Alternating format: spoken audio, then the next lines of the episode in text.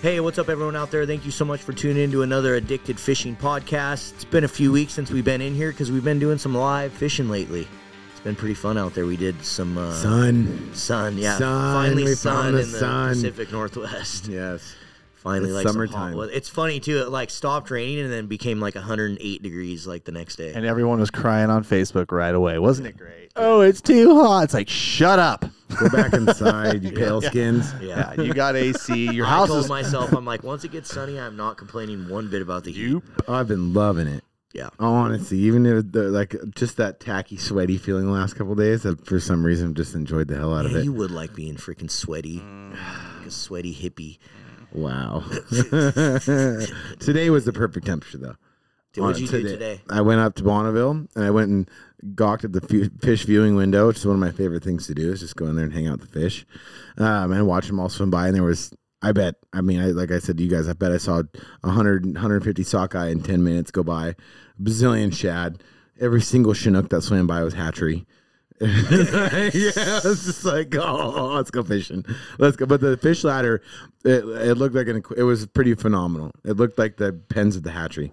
I mean, it was just, it was boiling with fish. It was pretty cool. Just So- all sorts of different species. all sorts of species, everything coming through. You know, I saw a couple steelhead. I actually even saw some trout. There was some legitimate rainbow trout swimming through there. Yeah, if you notice, the steelhead numbers are pretty impressive going over the dam. It's kind of cool. Yeah, it's nice to see. Yeah. But that's what I did today. I went to Bonneville. I actually had a really hard time catching shad, which is embarrassing after sitting there looking at the at the viewing window. There's only like 200,000 going by a day right now. and, the, and the old lady down below me with her husband actually absolutely smoked me. She was just having a great old time, just catching fish, and there I was cussing. Did you catch any? Yeah, I, I mean, I kept losing them. Was the thing. I kept getting them right to the bank and then losing them. But I ended up we were, we were doing a catch and cook for these, so be on the lookout on the Addicted channel. Uh, we're doing a shad catch and cook. I have a recipe that um, this little Asian gal told me about when I was down there, and she said it's delicious and amazing, and it sounds good to me. So tune in. Uh, that's actually what we went down there today to do, not just catch and release these things. We actually I kept two to eat. It was enough for the crock pot. It's gonna be a crock pot recipe. So I did catch a couple. I'm going to be anxiously awaiting your opinion on that. Uh, you know, I, I just, I'll, like I always say, I'll try anything twice. Um, and this and everyone's mind just went everywhere else. there's only one thing, and we're not going to say this because this is a family podcast. I won't try twice, only once.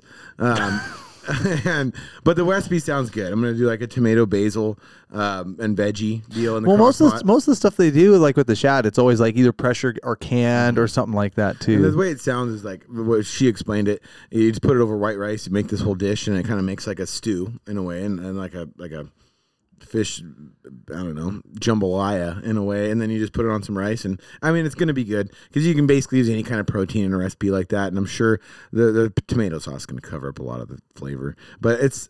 I've had it canned and it just tastes like don't tuna know about fish. that, but Well, I just, there's nothing gross about a shad. That's like we all say, ooh, gross. But there's a lot of like eating walleye out of the Umatilla pool is more gross than eating a shad below Bonneville, theoretically, and you know, you know, statistically. some fish though just have like a very fishy. And some people love that. I mean, like at the end of the don't day, like fishy taste. at the end of the day, like some of these people, like they like the, they like that intense fishy flavor. So it's mm. More than twice. and I'm not one of them. like I'm sure the person that told you that recipe is all about just raw fish, fishy flavors. oh, I and- sure as heck ain't eating them raw. Why not? But yeah, little shit. Shad sushi. sushi. shad sushi. Fa- Shad- Shad say that sashimi. 10 Shad, shad, yeah. Shad You should, sushi, uh, shad trying to You should sushi. make uh, what's that stuff where you like cook it in just like lemon water or freaking Ceviche. Oh, uh, yeah, oh, some shad ceviche, yeah. dude. Hmm. But you guys, I'm not going to spoil this secret, but you're going to have to see how I scale these things because it's something I saw online a long time ago, and I'm excited to try it. But I'm not going to tell you what it is. You're It's going to like have to watch pressure washer or drill brush. No, don't tell even me. Better than that. Even better than that. So that's what I did today. Nice. You got to go steelhead fishing, right? Yeah, we went out and ran some lines plunking, and it was really successful. There is a lot of fish in the river: mm-hmm. sockeye, steelhead, chinook. Lamprey. Tons of lamprey. Yeah, It's pretty ph- just- phenomenal how many lamprey are going up the river. I saw a buddy that posted, up. we're to use a river name, but posted a, a video from the Deschutes River uh, from Sherars Falls a couple of days ago, and there was hundreds of them hanging from the rocks. Just just just real fast. You go like I'm not gonna say a river No, name I just said I was from. gonna say. said- oh, I was Oh, gonna you're say, good. I thought you said you're not. I was like, wait a No. second. But yeah, there was probably a fifth. There was probably 500 of them hanging from the wall, climbing the falls, oh. which is cool. I mean, it's not often you see that because that's like up on the Owyhee River back in the day before a lot of the dams were in. You'd see that some of the bigger waterfalls there'd be thousands of them climbing up the walls of the waterfall. I'm sure Willamette Falls has got to be just infested with them right now, um, which is a great sign of a, a healthy, Yeah. healthy ocean. Yep. You know, those lamprey are one of the base models of like healthy water conditions. And They say like the lamprey, like sometimes like is kind of like the canary in the coal mine because that's like the first thing to freaking kind of like not show up when the ocean kind of gets Mm-hmm. kind of gets wonky because and, then the salmon are right behind it. And I actually had some. A, a native friend of mine had some that was canned um, the other day, and it was it was really good. I, it was actually delicious canned. It's- Unagi, Yeah, or, or I guess that's salt. What would be a fresh? I guess freshwater eels like unagi. I guess I don't know, call some it- kind of They'd call it that. But I I sure enjoyed it, so I'd love to try to get my hands on some more of that. stuff. No thanks. Nothing but pro. They're nothing but meat. eel sauce. Meaty thing. Eel sauce. no way, it tastes good. It's very greasy. No. But yeah, there's a lot of fish around. You know, the other thing, Cam, that's interesting is it seems like there's more than I've seen in previous years. A lot of jacks. oh yeah.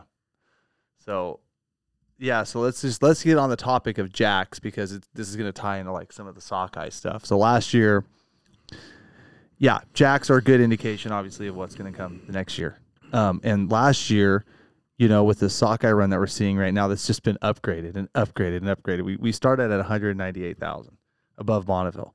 We're already over 450 predicted. We were at like the 50% date. Like it's, and we just shattered the record with 52,000 sockeye over the dam with It's a huge with It's with, with the huge jack count. And what's funny, Still what's what's funny and kind of weird, and nobody really knows why, but they they missed yesterday or the day before's count.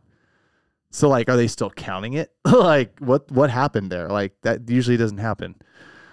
I don't know if they combined the two counts for today, but I don't think they did because everyone everything was posting like a record. Those people in there have to have three hands. Um, I- like I It- they I don't. They don't. So minutes. so for the record, they don't count every fish. They count two windows. They count one on the Washington side, one on the Oregon side, and they kind of extrapolate like for the other two ladders. I think there's a total of four ladders, and then they only count like certain hours, and then like they because I mean they don't count the two hundred thousand individual shad that are going over every day right, Right, now. Up to right.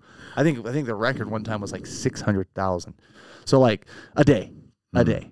So like they don't count everyone, but they do count a lot of Well, them. then they can't account for what goes up the locks as well every time a bar. Yeah, but they through. have they have numbers and they kind of like you know like I said, it's just representative sample. estimates. It's no different than what they do with like a sport creel and no different what they do with a stream survey. They sample and then extrapolate. And so like but the bottom line is jacks. You're right. Jacks, jacks, jacks everywhere. Well, last year there was a bunch of jacks and everyone was calling like, how in the hell are you guys predicting 198,000 fish for sockeye when you're having record number of jack counts? The Bering Sea is projecting 75 million sockeye, which is a record number of sockeye. And that was on the cusp of last year's 52 million.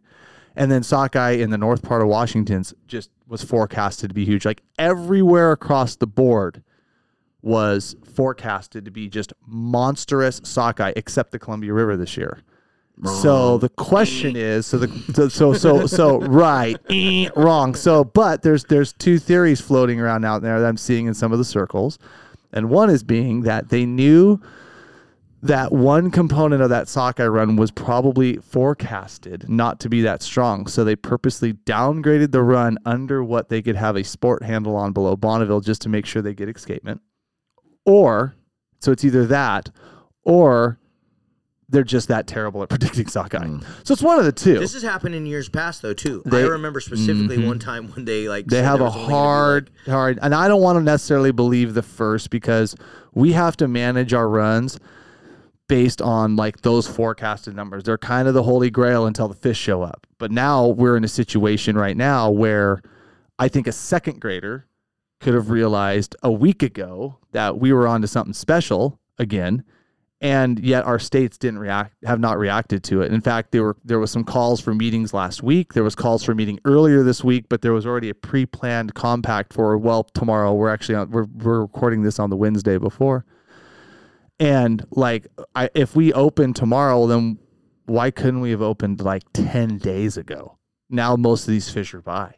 I mean, you're talking an absolute miss of like thousands of angler days that with a run this big and this size is not going to affect a damn thing to the upriver catch, to the lower. Like, we're not going to be able to catch enough.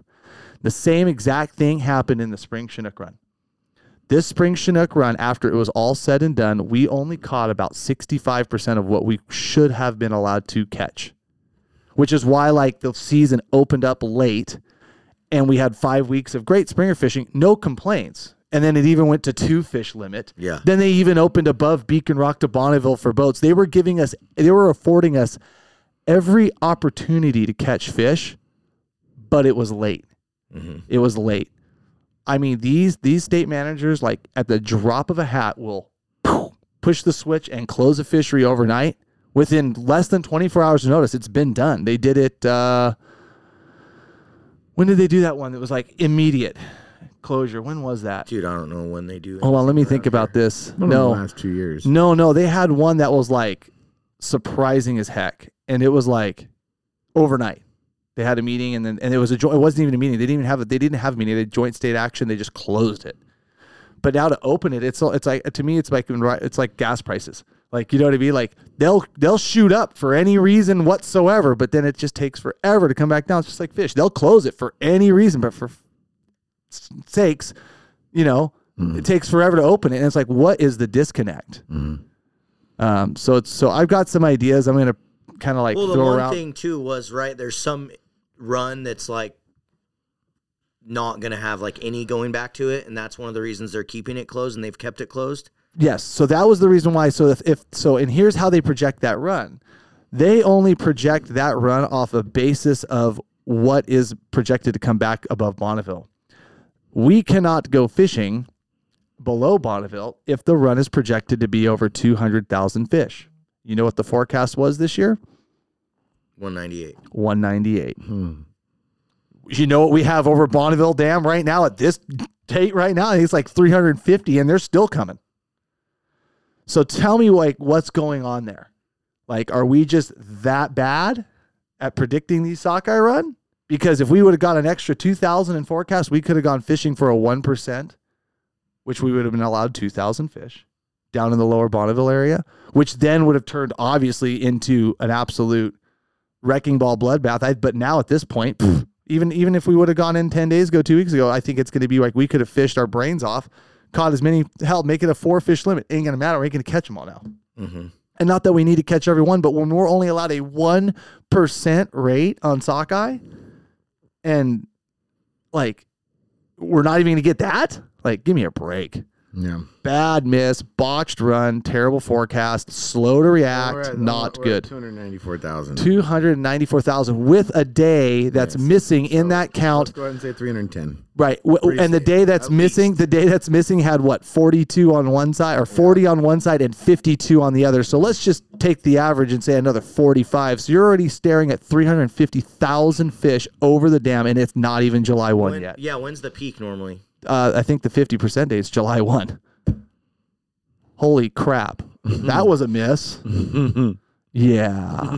So like I So said, there could so be 600, 700,000 going easily over, yeah. easily i think tac already updated so like tac will readjust as the runs coming in and they already adjusted it to 450 and it's like whoa now this And they adjusted the Chinook too, right? Yep they adjusted summer chinook they adjusted it to 60 i'm hearing already things like they're going to bump it to 80 because we just had 5200 summer chinook go over in one day Yeah. And that's what I was talking about with the Damn. jacks. Like I have never seen this many summer Well- jacks. And what's scary? It's crazy. Just, one more point to your jacks as you're out there fishing them right now. Guys are still wrecking them in the lower Columbia trying to fish steelhead. Like Yeah. this thing ain't over. No, not even close. So it's pretty like it's pretty eye opening. It's kind of like oh my gosh, like. And, and I'm, I'm just gonna bring it up because, like I said, you because you got me on the topic now. Damn it! I just went bass fishing today, man. So, you know, that's, that's all I wanted to do. But here's another thing that here's a real. This is another big eyeball to start looking at right now, and I need people to start kind of paying attention to this because right now the lower Columbia between Bonneville and and um, the top end of Puget Island's closing for Chinook on September 7th, and then Warrior Rock to Bonneville September 13th. They've already botched every single run this year as far as the forecast goes.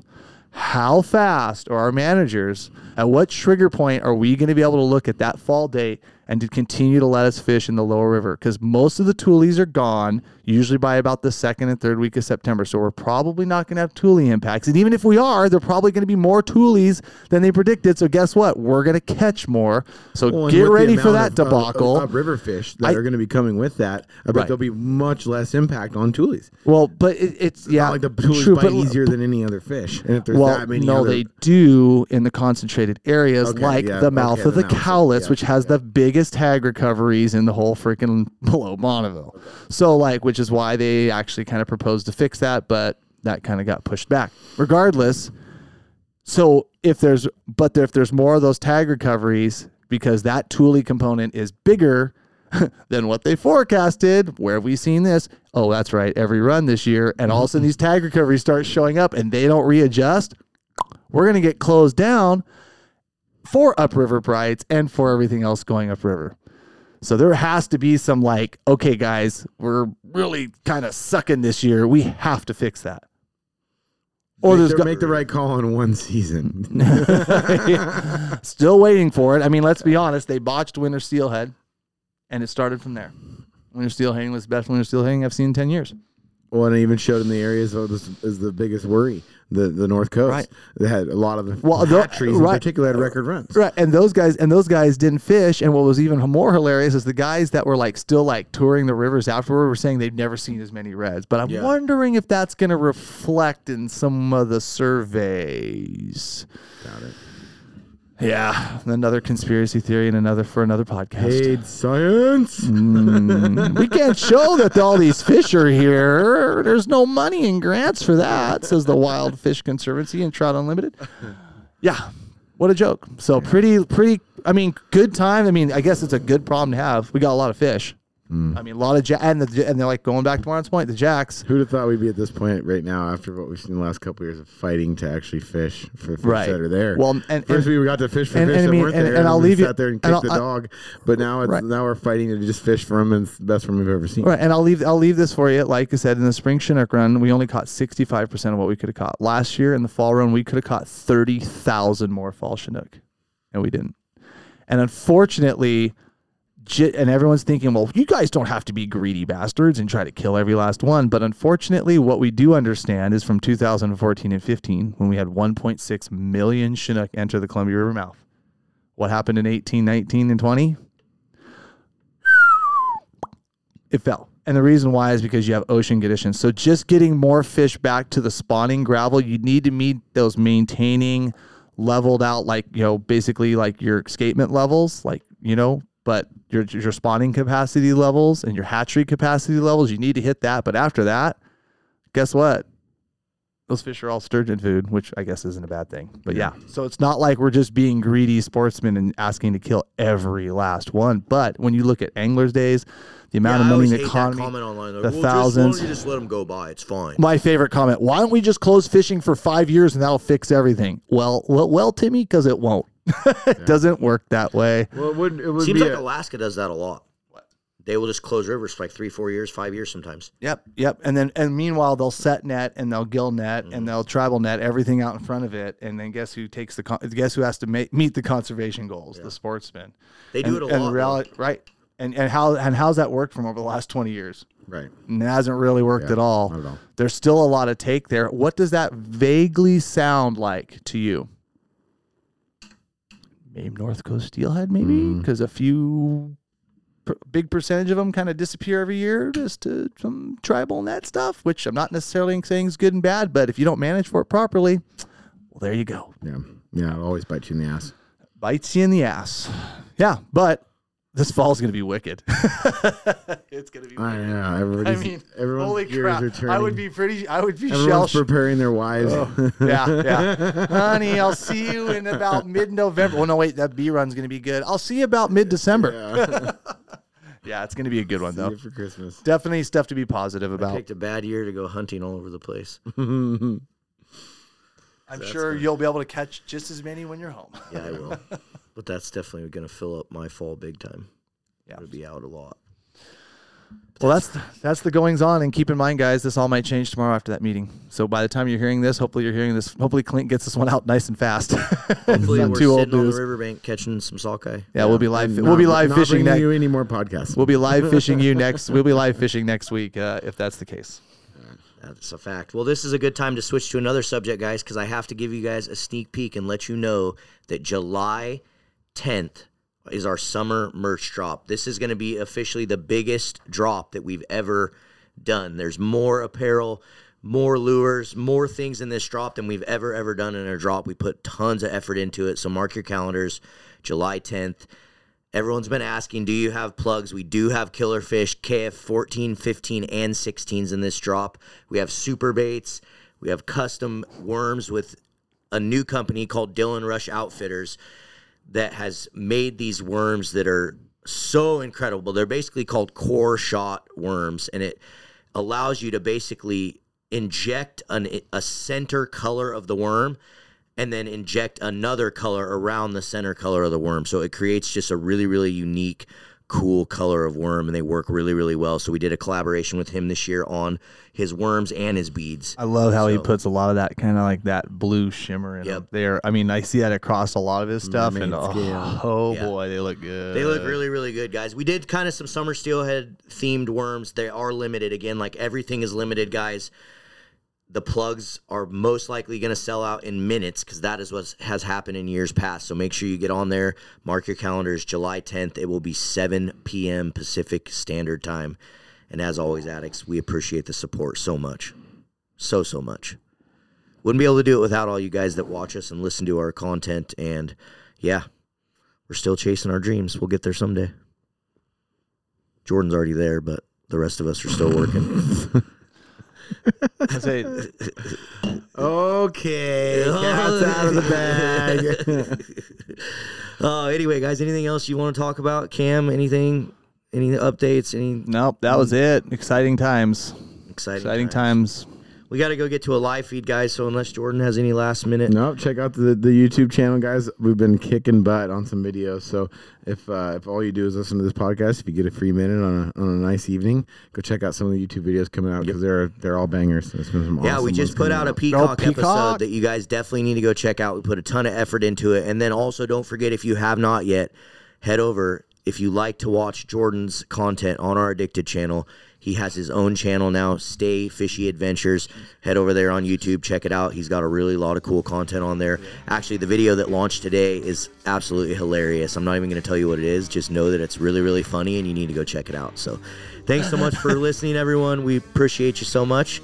We'll see you on the river. Everyone.